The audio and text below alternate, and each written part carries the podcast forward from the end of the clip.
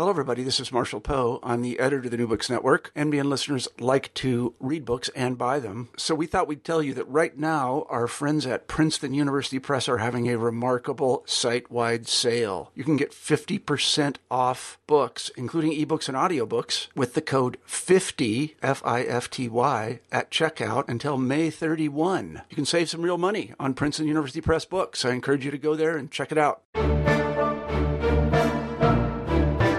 Hello and welcome to New Books in Russian and Eurasian Studies. I am your host, Luke Rodeheffer. Joining me today is Şener Ataturk, or sorry, Akturk, an assistant professor of international relations at Koç University and author of the recent book published by Cambridge University Press, Regimes of Ethnicity and Nationhood in Germany, Russia, and Turkey. So, before jumping into the interview, I was wondering if you could give us a bit of biographical background on yourself and how you became interested in this topic. Yes, sure. I graduated uh, from the University of Chicago. I did my BA there, followed by a master's in international relations, also at the University of Chicago.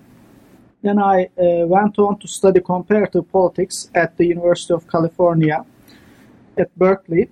Uh, where I wrote the dissertation that was the basis of this book, although that dissertation uh, was revised uh, significantly uh, in producing this book. And then I spent another year as a postdoctoral fellow at the Davis Center for Russian and Eurasian Studies at Harvard University, where I was also a visiting lecturer teaching comparative politics of post communist societies for a semester in 2010 at that point, I uh, left the United States and came to Turkey uh, to start teaching at Koç University in Istanbul uh, since July 2010. Okay, and your book is unique in that it, I guess, it's not so much unique, but it's it's interesting that it also uses archival research as well as interviews in three different countries. So you talk a little bit about how long the, the whole writing process took, what archives you worked in, things like that? Um, first of all, Germany and Russia were interesting for me. Uh, going back also to your first question, uh, both as somebody who is interested in ethnic politics, but also as a, as a Turkish person, of course, these are the two countries that Turkey trades the most, has the most intense uh, relations, not just economically, but in terms of tourists and the human interaction, and also um, in a military strategic uh, way, Russia for sure is the biggest uh, geopolitical threat Turkey faced for the last 300 years. So there were these kinds of personal biographical motivations for studying Russia and Germany. Um, and both Germany and Russia uh, encapsulated a particular view of uh, ethnic diversity and uh, nationalism for me. Uh, when it comes to the logistics of doing the research, I spent about 13 months, an entire year, 2007, away from Berkeley, uh, almost equally divided between these three countries. I spent uh, three, three and a half months each in Germany, Russia, and Turkey. In all three cases, I divided my time between reading the transcripts of parliamentary debates on uh, ethnically relevant issues as well as trying to interview as many public figures from as different political opinions as possible in these three countries. If I were to assess the difficulty of getting an interview, I would say it was most difficult in Russia and the least difficult in Germany. Uh, you can see that uh, actually pretty much in the appendix where I had the list of about 60 interviews I had half of them are with German officials. So I had as many interviews in Germany as I had in Russia and Turkey combined. and I was able to interview a member of the German parliament from each of the four uh, large political parties. Also at the local level, in terms of the uh, Abgeordnetenhaus, the House of Representatives of Berlin, as well as the Bundestag, the federal parliament. Um, in the German case, it was somewhat straightforward, uh, sometimes as easy as sending an email to the secretary of uh, the parliamentarian uh, MP. In the Turkish case and the Russian case, I certainly needed referrals from people who knew these people. So, what we call the snowball sampling. So, I had to start with some people who uh, already knew them, and it was somewhat more difficult. Um, so, and you can see the results in the book. I mean, I have quite long um, quotations, uh, either from parliamentary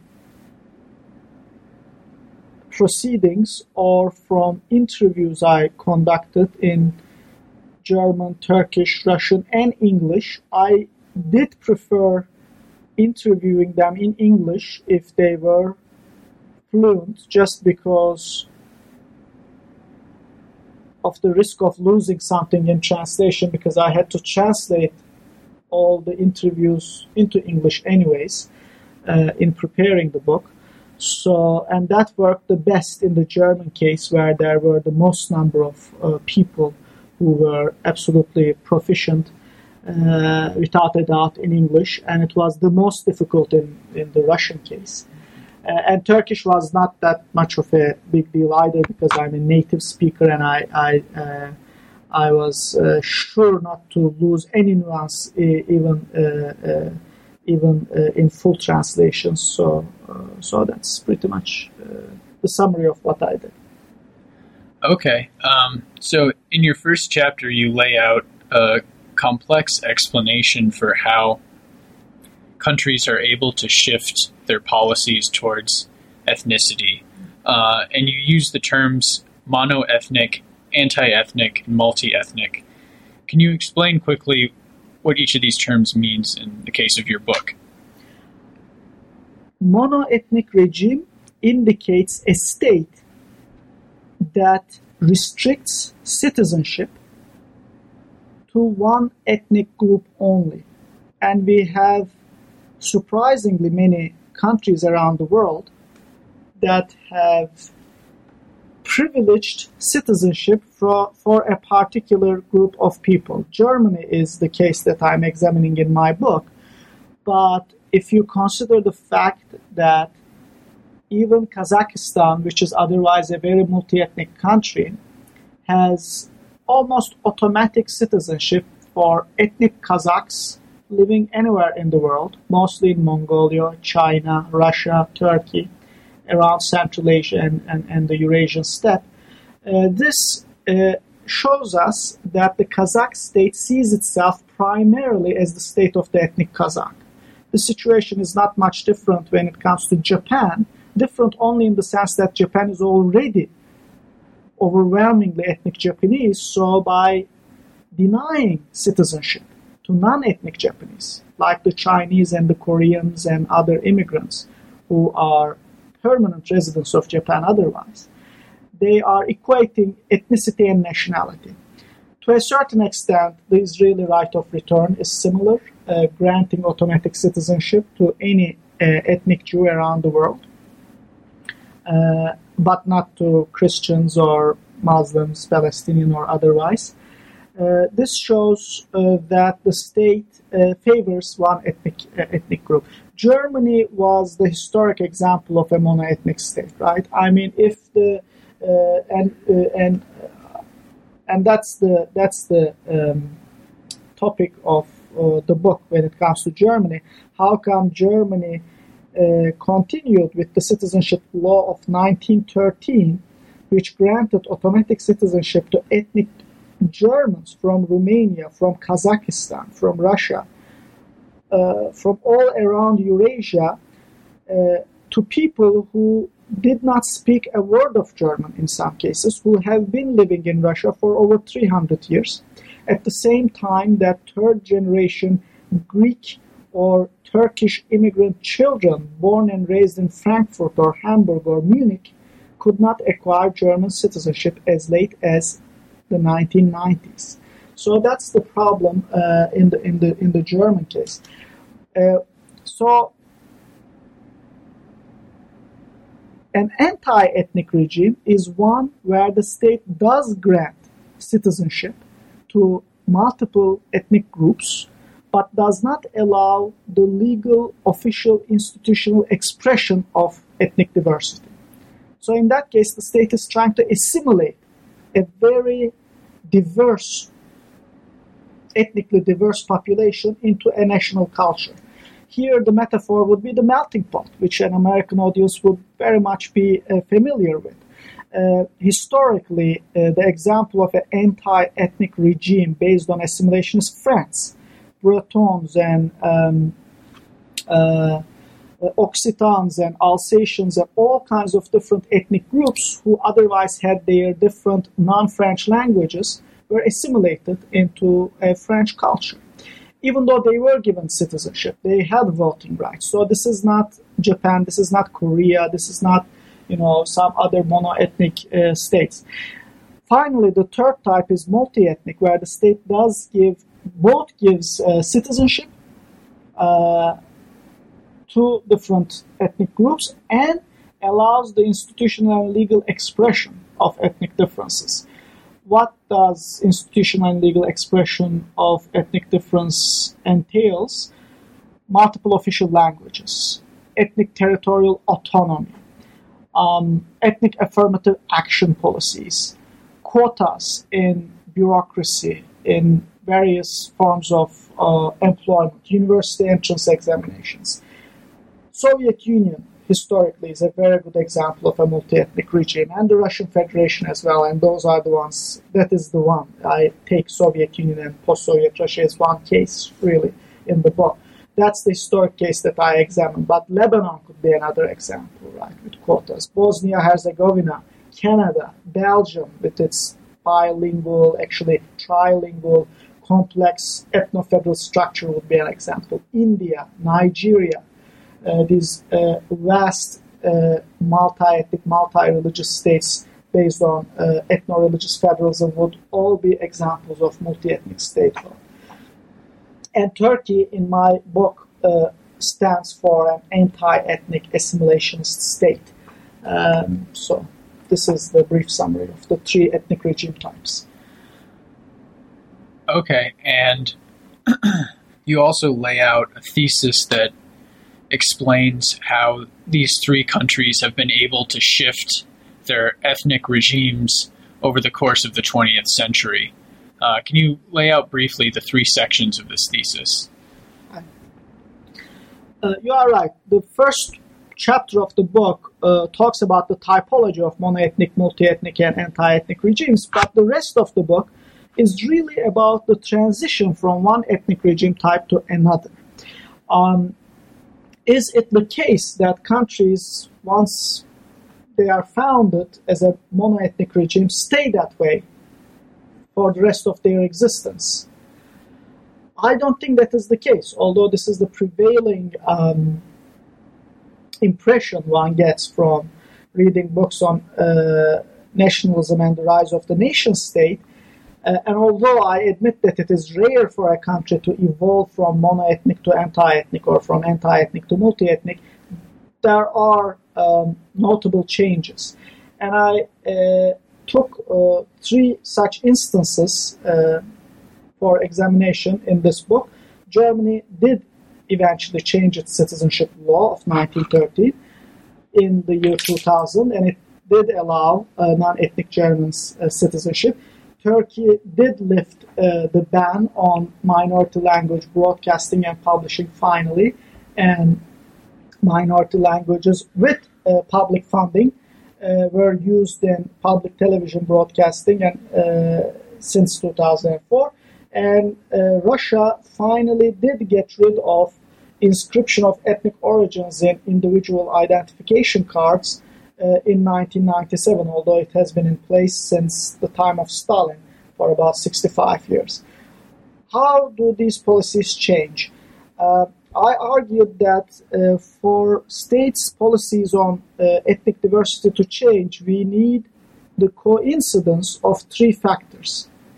The first factor is that you need a government in power that has the support of constituencies with ethnically specific grievances against the status quo.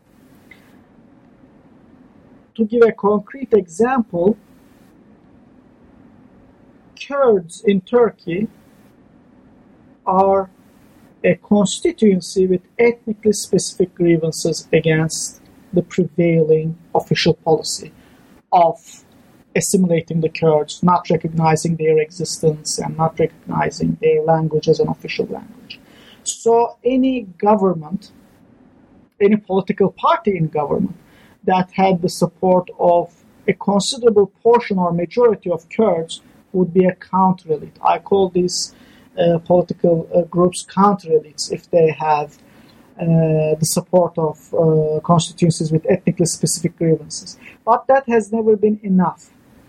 You had uh, in Turkey governments in power that came to power with the majority, uh, with the votes of the majority of Kurds since 1950, but they could not change.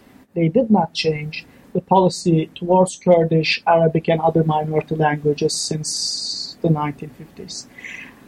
Um, you also need a new ideology of nationhood, a new I- ideology that redefines what it means to be German and ethnic origins, what it me- means to be Turkish and ethnic origins, a new ideology that redefines the relationship between ethnicity and nationality. That's what was missing for most of German, Turkish, and Russian history a new definition of Germanness, a new definition of Turkishness, a new definition of Russianness. Uh, again, to make it intelli- uh, to make it even uh, more close to home for an American audience, I would say probably the civil rights movement and the discussions of the 1960s and 70s redefined what it meant to be an American as well as being an African. And hence you had the rise of hyphenated identities such as African American, Irish American, Jewish American, Arab American, Armenian American, and so on and so forth. This kind of redefinition of what it means to be German, what it means to be Turkish, what it means to be Russian uh, did not take place until very until very late in the 20th century, which the book discusses. But even these two conditions together, that is a new discourse about um, uh, nationhood uh, and counter elites in power, were not enough. These counter elites in government had to have a hegemonic majority usually in the parliament, but it doesn't need to be only the parliament, but at least in the parliament, they needed to have a safe majority.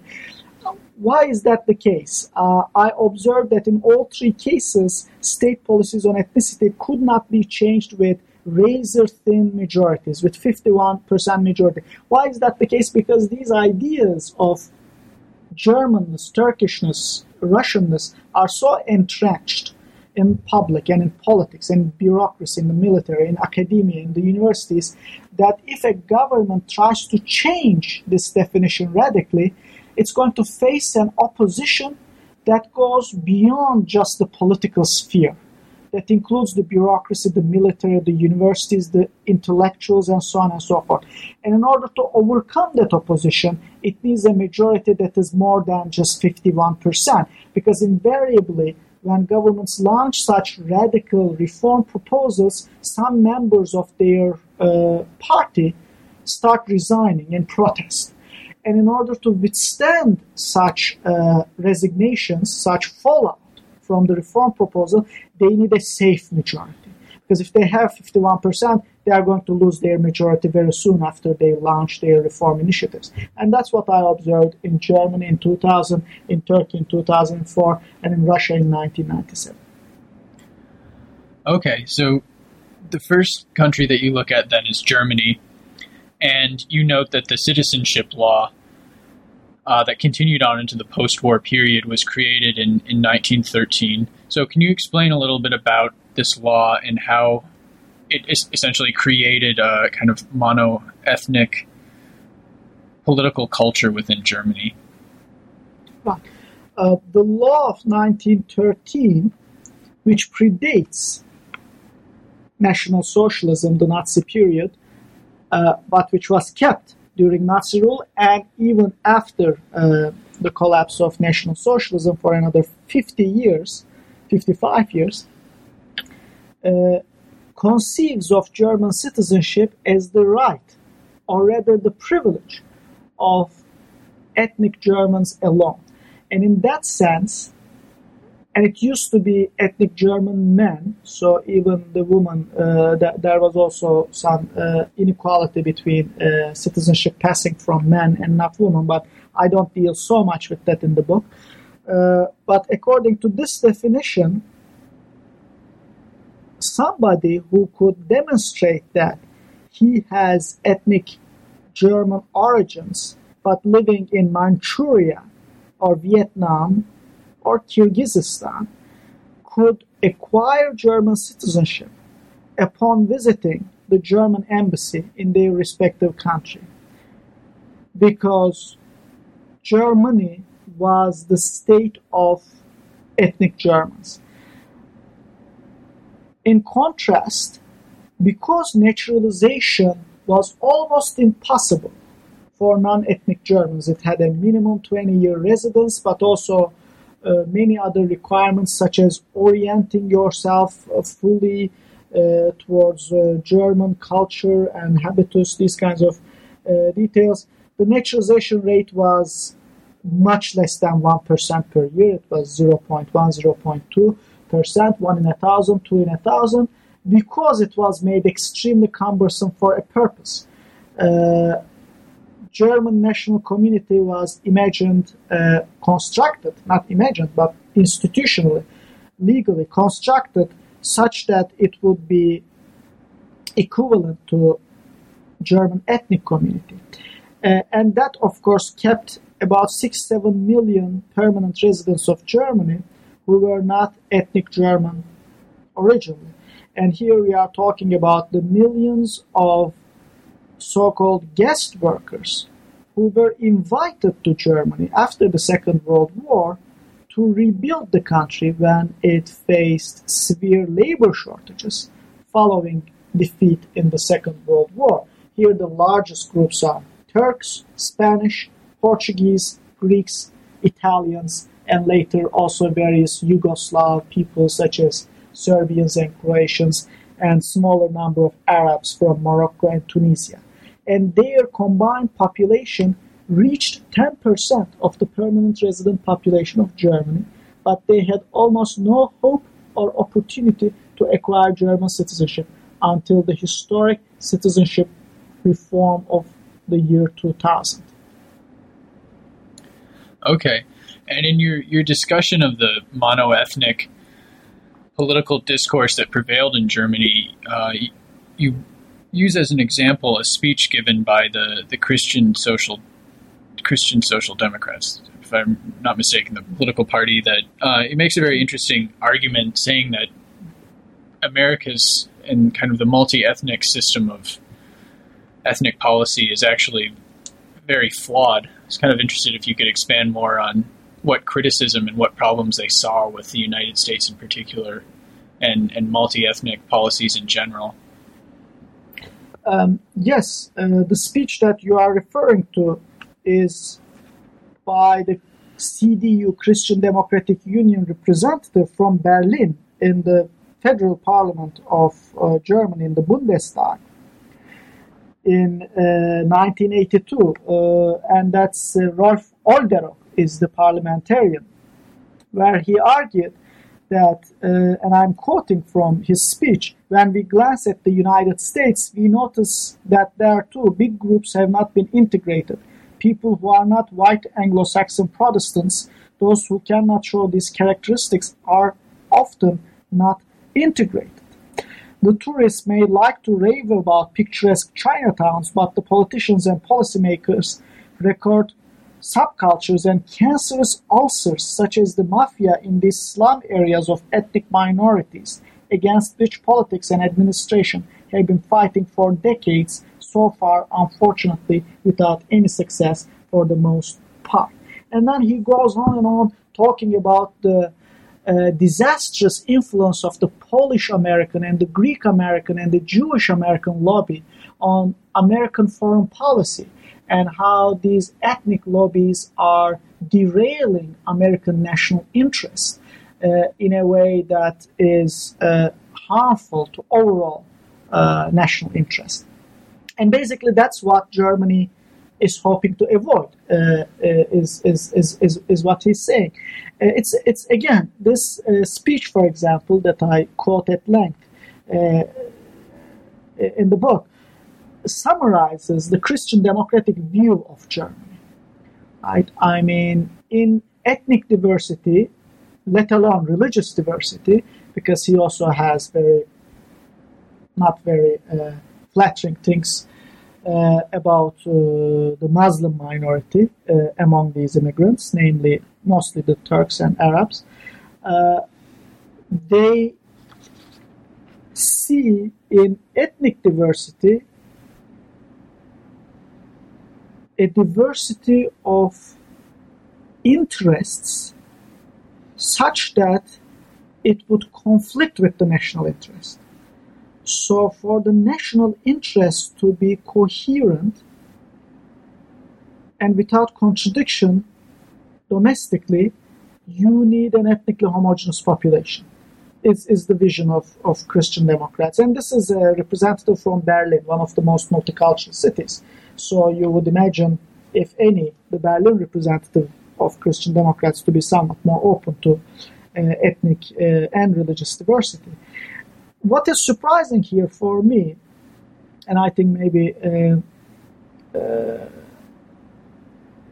we can speculate as to why that is the case, is this Germany, Federal Republic of Germany, is established by the United States in collaboration with France and Britain. As you know, the British, French, and American occupation zones are united into the Federal Republic of Germany, and the Soviet zone becomes German Democratic Republic, Communist East Germany.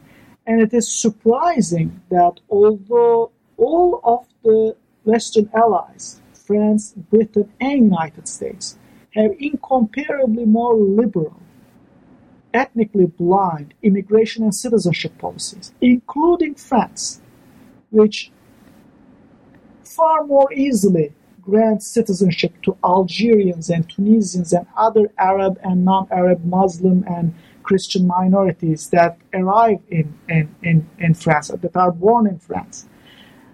Germany resisted. Uh, those models, uh, even in the 60s, 70s, 80s, all the way into the end of 1990s, because it was able to somehow preserve its historic peculiarity as a narrowly ethnic nation state. And it required the coalition government of Social Democrats and Greens in 19, which came to power in 1998 to crack open this very narrowly ethnic conception of German nationality. And it actually took a concerted effort by the German government where they had a public campaign, Ich bin ein Deutscher, I'm a German, spending millions of euros advertising non-ethnic German soccer players, TV personalities, and advertising them also as Germans, you know, some Turkish origin or Nigerian origin or Greek origin uh, German TV personality or soccer player or musician uh, was um, advertised as a German just to give the communicate the idea to the German population that the definition of Germanness is being changed at the turn of the 21st century. Um, and you also talk a little bit about what happened in the decade following the major change to the citizenship law, uh, particularly not only in, in Germany but also in wider Europe. You have the publication of the book Deutschland schafft sich ab, so Deutschland, Germany is abolishing itself, as well as uh, claims by the current government in Germany that multiculturalism has failed. So I was wondering uh, of how you how you see these discourses as developing in the 21st century, particularly in light of the recent European parliamentary elections that gave the far right in Europe a significant increase in its representation. All right. Um, I would make two important uh, points here with regards to the debate on multiculturalism in Germany and as that relates to the greater European debate because Germany is so central to the European identity debate. On the one hand, I think the shift from a narrow monoethnic conception of Germanness to an anti-ethnic one based on assimilation is done and it is pretty much irreversible. Already over a million non-ethnic Germans have acquired citizenship. Actually, over a million ethnic Turks alone uh, have acquired German citizenship, and uh, thousands of Greeks and Italians and Spanish as well. And the German public now accepts more or less a Vietnamese origin leader of the Liberal Party, FDP, the leader of the FDP, uh, Rösler, is an ethnic Vietnamese who was adopted by German parents after, uh, during the war and was raised entirely as, as a German uh, culturally. So, in his accent, in his uh, demeanor, in his uh, you know everyday life, you would not be able to distinguish him from from from the majority German society, except for his uh, appearance, which is the appearance of a of an uh, of an ethnic Vietnamese from Vietnam. Similarly, uh, the co-chairman of the Green Party is a Turkish origin politician by the name Cem Özdemir. So, in terms of accepting fully assimilated non-ethnic Germans, Germany passed that threshold. What Germany did not become is a multi-ethnic, multicultural state, and that was a big mistake uh, in the discussions in you know 99 2000 when the citizenship law passed people hailed that as a step towards multiculturalism not really because that uh, citizenship law change for example made it impossible to have double citizenship for the largest group especially the turks. So they had to renounce any other rival loyalties and citizenships in order to become german citizen and german citizen alone and that's not necessarily uh, a step towards assimila- uh, sorry multiculturalism as it is towards assimilationism. Also, given the fact that Germany took an exception to the European Convention of uh, minority rights and minority languages by saying that it will never recognize a minority language from former immigrants. So none of these immigrant languages, Greek and Serbian and Croatian, Italian, Spanish, Turkish, etc., would be recognized not just today, but even in the distant future as a minority language in the sense of the European Convention on Minority Languages. They didn't have to take that exception in signing the convention, but the fact that they did shows their fear of actual multi-ethnic, multilingual statehood. These fears are augmented when we talk about religious diversity, and especially religious diversity that has, as it usually has, public manifestations. When you consider the fact that there was an initiative in the German legal system in the constitutional court to criminalize circumcision.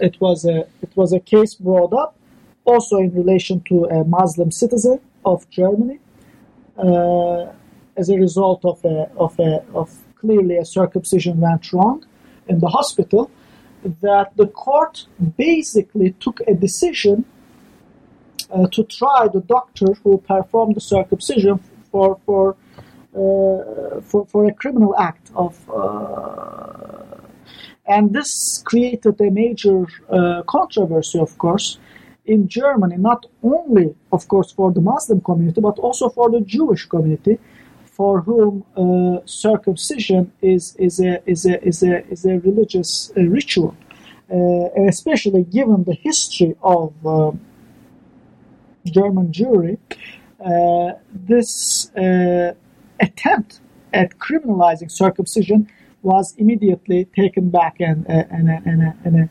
and, and a religious exception was put in place. But there were, still are, attempts to criminalize ritual animal sacrifice, which again uh, leads to an immediate backlash from the Jewish and Muslim community for whom kosher and halal meat has to have ritual animal sacrifice. Uh, and we can continue giving examples ritual animal sacrifice, circumcision, uh, the carrying of conspicuous religious symbols, whether that's a headscarf or a yarmulke.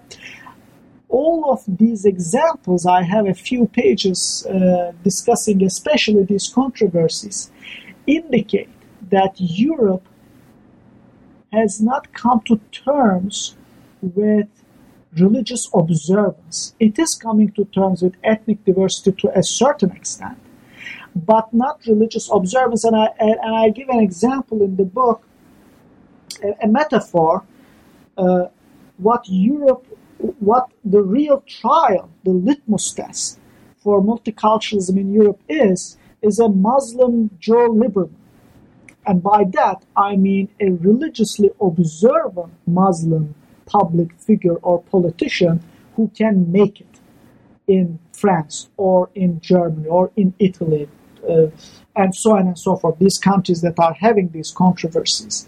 Because for these publics to accept a completely assimilated ethnic Vietnamese or ethnic Turk who doesn't show any uh, conspicuous sign of uh, Uh, uh, uh, of, of lifestyle difference in their everyday habitus is not that much of a tough test. The real tough test is going to come with religiously observant Muslims in particular. so the the next example that you your next case study that you offer is is that of Turkey, and um, you first briefly give a kind of sketch of what Kemalism means and kind of the ideology of that was espoused by Turkey's founder, particularly how it related to um, ethnicity and uh, mono, kind of the, the religious question within the Turkish Republic. To uh, sum up, uh, the Turkish formula was to accept more than a dozen different Muslim ethnic categories. Arab, Bosnian, Circassian, Kurdish, Zaza, and many others. As Turkish citizens with the condition that they assimilate into the Turkish national culture by learning and speaking Turkish and preferably only Turkish in the public sphere.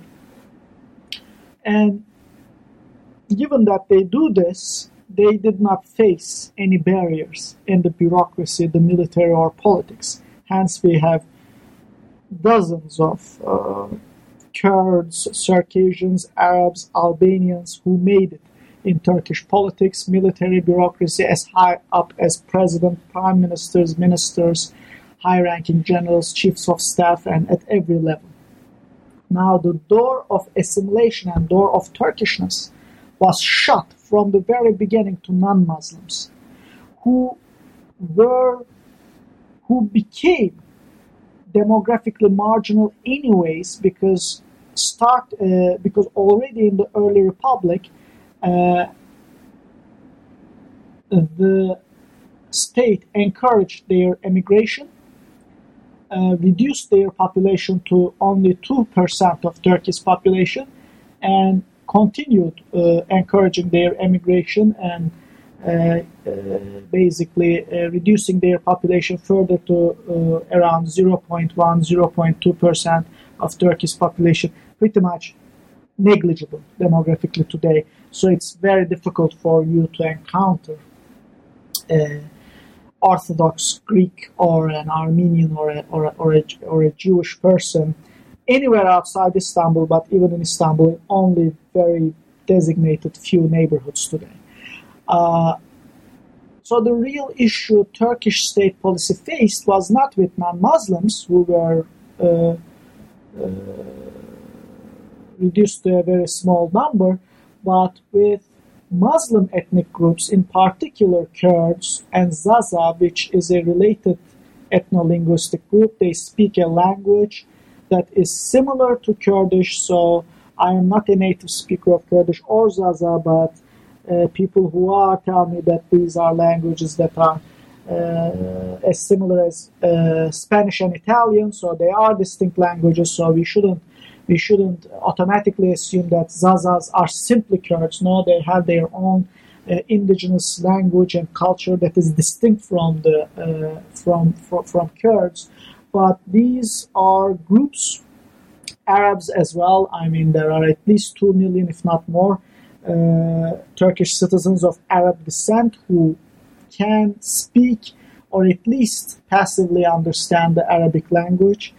Uh, so these Muslim ethnic groups, because they had citizenship, they had full voting rights, and they could participate in Turkish politics just like uh, anyone else and uh, assume positions in the bureaucracy, the military, uh, and, and politics, they uh, step by step over time voiced uh, their demand to express their languages and culture in public without the fear of repression and assimilation.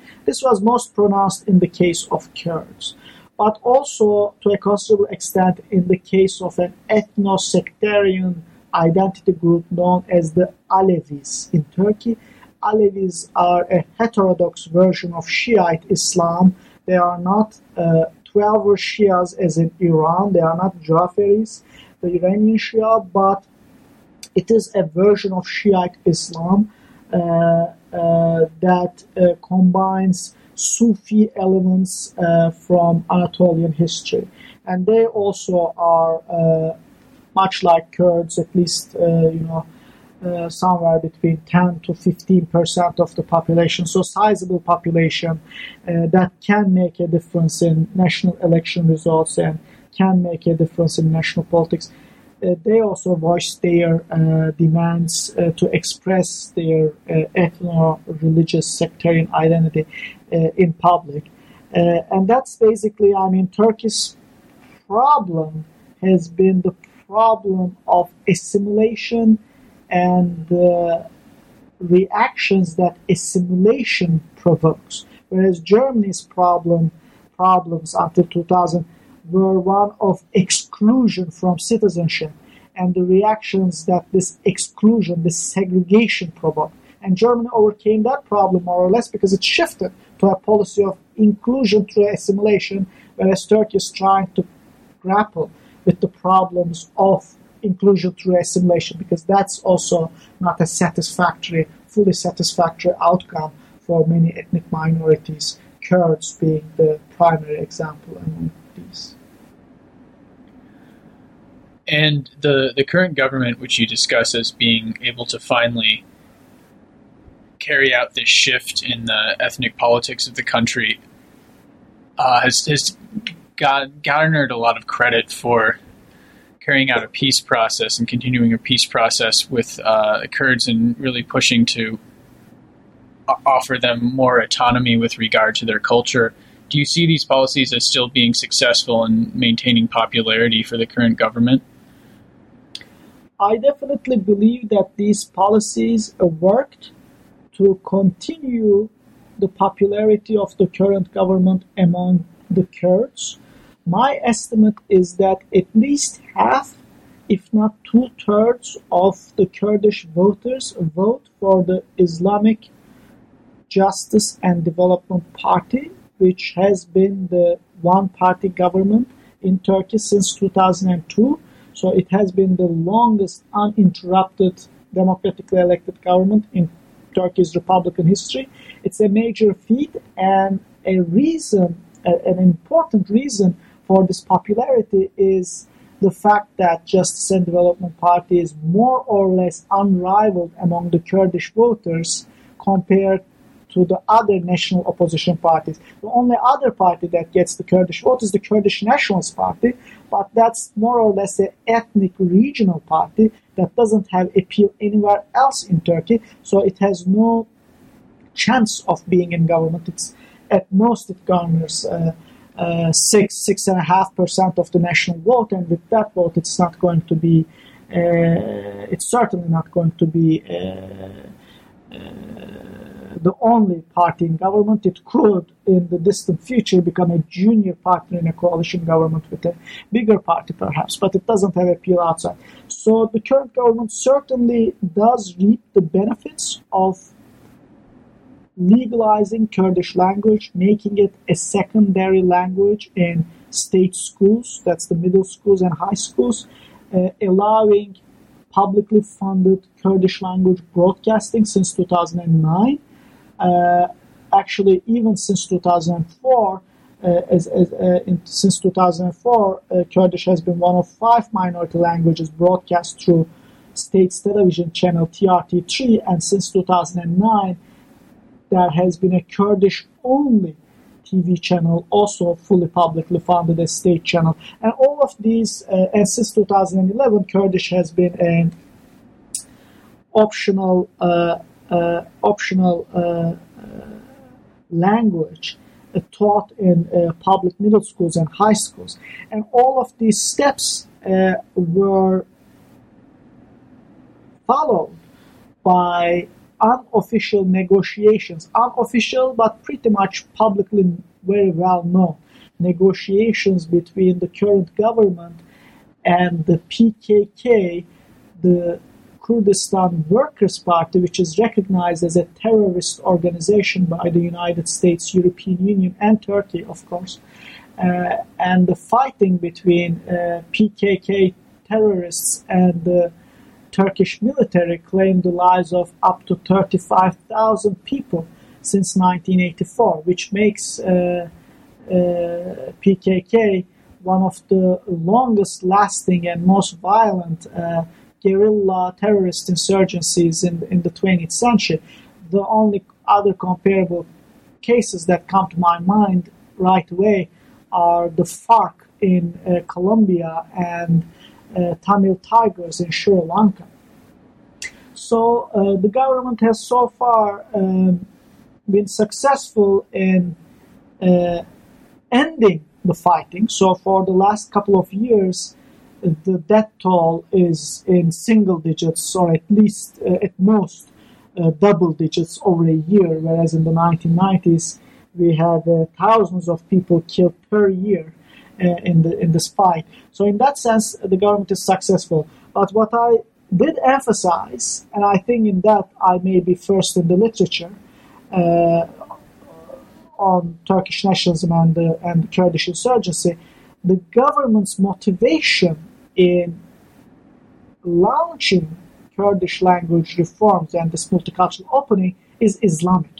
That's why I, uh, I label their policy as one of Islamic multiculturalism. The current government justified legalizing Kurdish, Arabic, and other minority languages on the basis of Islamic religiosity. They make very frequent references to the Quran and the famous sayings of Prophet Muhammad in uh, arguing that ethnic and even religious diversity is a sign of God, and we have to protect this diversity because allowing people to speak their languages and practice their faith and, uh, and their culture is a God given right enshrined in the Quran and in Islamic law. And this appeal resonates with the overwhelmingly non Kurdish Islamic electorate. Uh, and it was its crucial function has been to convince the non Kurdish majority in Turkey to accept Kurdish language and Arabic language broadcasting and all of these reforms, which were unthinkable in the 1990s, 1980s, and before because of the strong Kemalist, secularist Turkish nationalism that was predominant for much of Turkey's 20th century history. Okay, and the uh, the last country that you examine is, of course, Russia, and you do a good job of discussing kind of the foundational policies of the Soviet Union towards ethnicities and the, how they attempted to create, in Terry Martin's term, a affirmative action empire. But then they, by granting, um, by using a federative structure to, to give ethnic minorities uh, rights, However, they ran up uh, against a serious problem in the 1970s when they attempted to remove ethnicity from the passport of Soviet citizens. So, can you briefly explain why the Soviet Union was not able to achieve this? Right.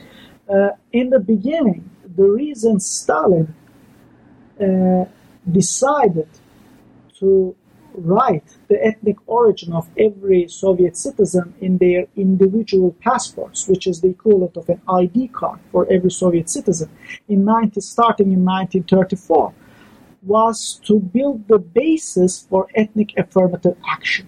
Because one of the major promises of socialism in the Soviet Union and around the world was to end ethnic racial discrimination. So, by promoting historically repressed minorities in the Soviet Union, Soviet Union would give a important message to its own citizens, but also equally important to the rest of the world that there is no ethnic or racial repression under socialism, that Kazakhs, Armenians, Azeris, Ukrainians have their own official languages, their own flags, their own ethnic autonomous territories, preferential treatment and affirmative action favoring ethnic Armenians in Armenia, ethnic Azeris in Azeri, ethnic Tatars in Tatarstan, and so on and so forth. And that's officially, at least, the justification for building what, as you uh, uh, very well put uh, in the terms of Terry Martin, the first affirmative action empire in the world. However, another uh, unofficial reason for uh, this uh, policy was also to divide Soviet citizens along ethnic lines so that they cannot put up a common front against totalitarian communist dictatorship in the future. However, by the 1970s, uh, smart communists like Yuri Andropov, who later became the general secretary of the Communist Party, the leader of the Soviet Union, uh, but even before that, Khrushchev and Brezhnev, they saw that passport ethnicity, ethnicity in the ID cards, was also a liability for the Soviet Union because it was feeding ethnic nationalism and potentially ethnic nationalist opposition against the Soviet regime.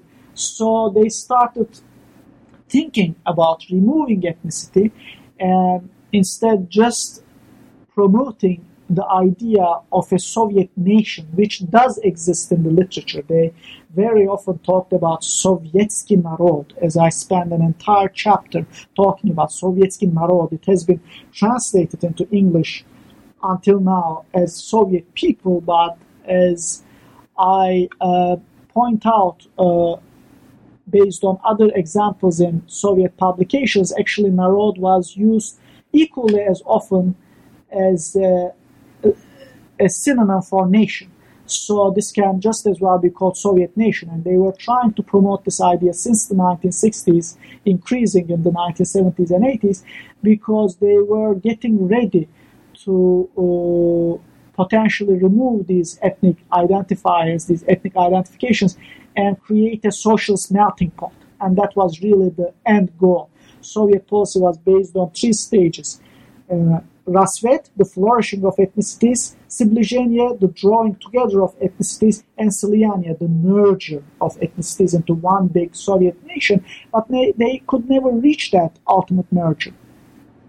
Uh, of course, there were groups, especially Soviet Jews and Soviet Germans, who were most discriminated by having their ethnic identities in individual passports. And the reason for that is because, for example, Soviet Jews were otherwise very educated, urbanized, very much Russified in terms of being absolutely fluent in the Russian language.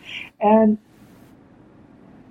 it was only the inscription of Jewish as their origin in their ID cards that prevented their upward mobility in society, in the party bureaucracy, uh, and so on and so forth. So, uh, Jews, Germans, these kinds of ethnic groups without territorial autonomy, groups that did not benefit from ethnic affirmative action, rather suffered from ethnic discrimination, they advocated and demanded the removal of ethnicity from the passports, but they could not succeed, as the book demonstrates, I think, in quite detail.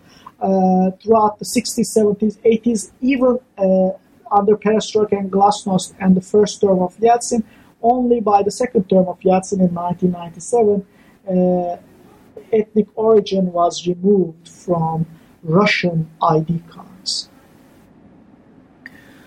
Yeah, that's definitely the I think really really interesting argument that you present there, and you you also highlight a lot of facts that I think deserve a lot of, of scrutiny and, and claims, particularly on, Andropov's plan that you discuss in some detail to completely rearrange the Soviet Union um, along eth- economic lines instead of ethno-territorial lines. And um, so, one last question on on Russia is um, was interested in, in what you see as the future for the ethno-territorial status or the status of the various territories within Russia and Putin's attempts to reform the administrative structure of the country. I think post-Soviet Russia definitely made the transition strategic decision to transform Russian Federation step by step into a more assimilationist melting pot type of classical European nation state. Why do I say this? Because, for one, the key variable, the policy that I examine in the book, removal of ethnicity from individual ID cards, was and it was interpreted by ethnic minorities as a step towards assimilation for dozens of ethnic groups in Russia who almost entirely lost their language, who are otherwise assimilated into the everyday life routine of the ethnic Russian majority. Mentioning of ethnic origins in their ID card was the last reminder of their ethnic difference. I'm thinking of groups like the Komi or ethnic Jews and so on and so forth. So with ethnicity gone from the passports, in the next generation we'll see the rapid disappearance, the rapid assimilation of these ethnic groups. That's one piece of evidence. Second, this was not some um, random policy decision. For example, Yeltsin also resolutely resisted having ethnicity in birth certificates at the end of his term. So this is part of a coherent grand plan uh, because Russian authorities also decisively refused Tatarstan, which was the most assertive republic in this sense, to voluntarily insert ethnicity in their ID cards because we might understand the removal of compulsory ethnic origin inscription in ID cards because some people might not want to have that. But Tatarstan led the charge among ethnic republics to at least have voluntary indication of ethnic, they call it also national origins, in individual ID cards, but the central government in Moscow uh, did not um, allow that and in fact said that's unconstitutional. So uh, they stood against that. After Yeltsin, Putin came to power and he abolished the Ministry of Nationalities, which was, yes, a Soviet legacy, but it also existed under Yeltsin, and its primary purpose was to highlight the fact that Russia is a multi-ethnic, multinational state with multiple ethnic groups together forming the Russian people. And by abolishing Minister of Nationalities, again, Putin actually gave the signal that he's not, not going to tolerate uh, pride of place to the multi-ethnic nature of, uh, of uh, the Russian Federation. On top of that, Yeltsin actually changed the structure of the federation. Uh, sorry, not Yeltsin. Putin changed. On top of that, Putin changed the structure of the Russian Federation. When he came to power, there were 89 subjects of the Russian Federation. When he left office for the first time in 2008, there were 85 subjects of the Russian Federation because he abolished four ethnic autonomous okrugs. And those were, of course, the smallest, weakest ethnic autonomies. I'm thinking that he started the erosion of ethnic territorial autonomy when res- where resistance is likely to be the least, and that was the ethnic autonomous okrugs. So the next steps will be the merger and abolishing of more and more ethno-territorial autonomies, uh, with the annexation of Crimea, which is the only ethnic Russian majority territory within Ukraine, Russia is again continuing on the path of uh, assimilation in the sense that ethnic Russian majority is being emphasized more and more, and non ethnic Russians are being asked unofficially but quite obviously to assimilate into the uh, language and culture of the ethnic Russian majority. We see more and more references to Ruski, ethnic Russian, as opposed to Rossiyski, inhabitant of Russia, in public speeches of leading politicians. And all of these signs are, I think, unmistakable indicators that Russia is making that leap forward or backward, however you want to interpret that, towards a more assimilationist classical European nation state such as France or early 20th century Turkey by eroding forms of multiculturalism.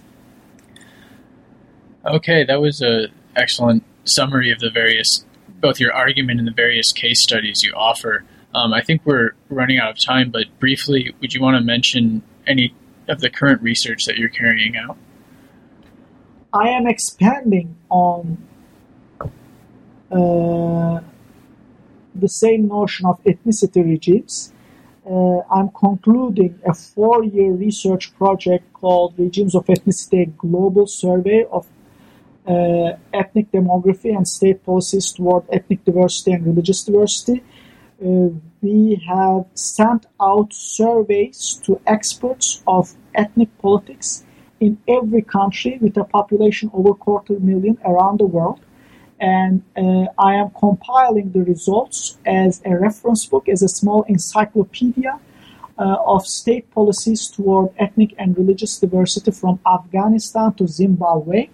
Uh, and hopefully that's going to be uh, published in a few years, but uh, again, uh, the survey is ongoing. It will be completed by the end of 2014 and then hopefully in 2015, 2016, uh, we'll start publicizing the results in the forms of articles and finally a reference book and encyclopedia of state policies toward ethnic and religious diversity around the world. Okay. I think that's it for this interview. Thank you, uh, Dr. Akturk, for joining me for this interview. And I'd like to thank all of the listeners of the podcast, New Books in Russian and Eurasian Studies. And I hope you'll join us again for the next edition. This is Luke Rodeheffer signing off.